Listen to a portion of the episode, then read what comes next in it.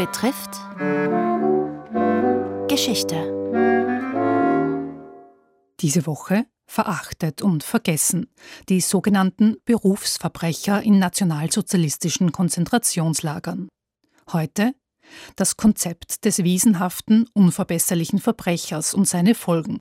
Der Soziologe Andreas Kranebitter berichtet über eine bis heute nicht anerkannte NS-Opfergruppe.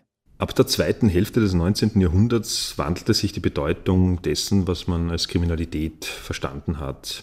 Sie wurde nicht mehr als unlauteres Verhalten verstanden, das jede und jeder an den Tag legen konnte, sondern als etwas, das auf bestimmte Individuen und Klassen beschränkt sei. Die Devise, wie sie der Strafrechtswissenschaftler Franz von Liszt formuliert hat, lautete Besserung der Besserungsfähigen, Unschädlichmachung der Unverbesserlichen. Verbrecher sollten deswegen wissenschaftlich vermessen werden, um ihre Besserungsfähigkeit festzustellen, und das mit allen Mitteln der Biologie, der Medizin, der Psychologie und der Soziologie.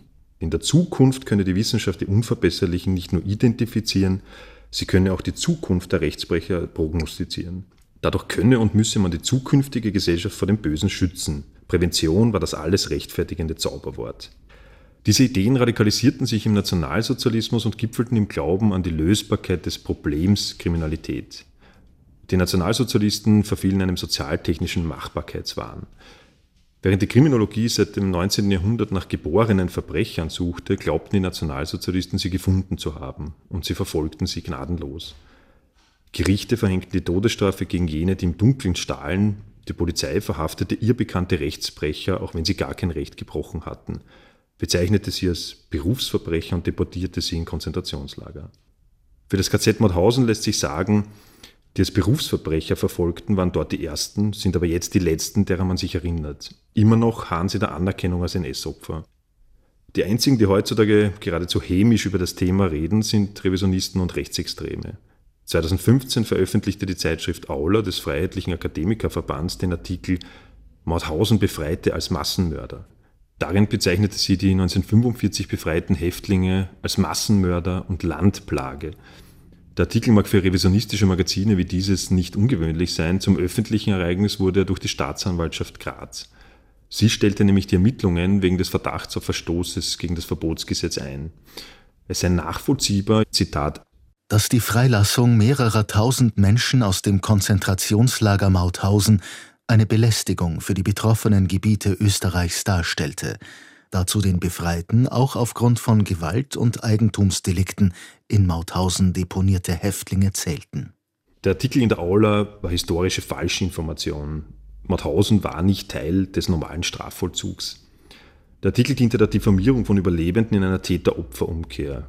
Während man NS-Verbrechen verschwieg, widmet man sich vermeintlichen Verbrechen befreiter KZ-Häftlinge und bezeichnet sie als Flut, als Plage, als Strom, der sich über das Land ergossen habe.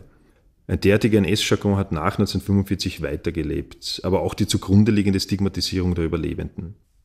Während man sich lange scheute, SS-Angehörige als Täter zu bezeichnen, verwendete man Begriffe wie asoziale oder Berufsverbrecher in der Nachkriegszeit ungezwungen weiter. Die Paradoxie dabei ist, dass NS-Verbrecher die Vorstellungen dafür geprägt haben, wer als Verbrecher anzusehen sei.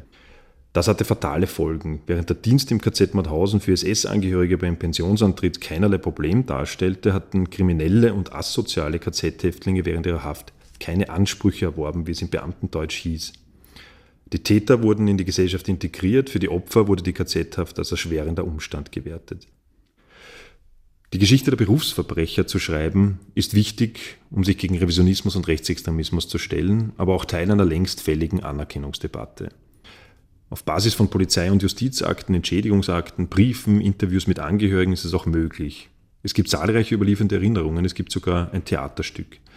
Wenn behauptet wird, dass es zu dem Thema keine Quellen gäbe, ist das oft eine Ausrede für mangelhafte Recherche und manchmal auch für das Vorurteil, dass diese Opfer nicht geredet hätten. Das haben sie, man hat ihnen nur nicht zugehört. Sie hörten den ersten Teil einer Reihe über sogenannte Berufsverbrecher. Es erzählte Andreas Kranebitter, wissenschaftlicher Leiter des Dokumentationsarchivs des österreichischen Widerstands.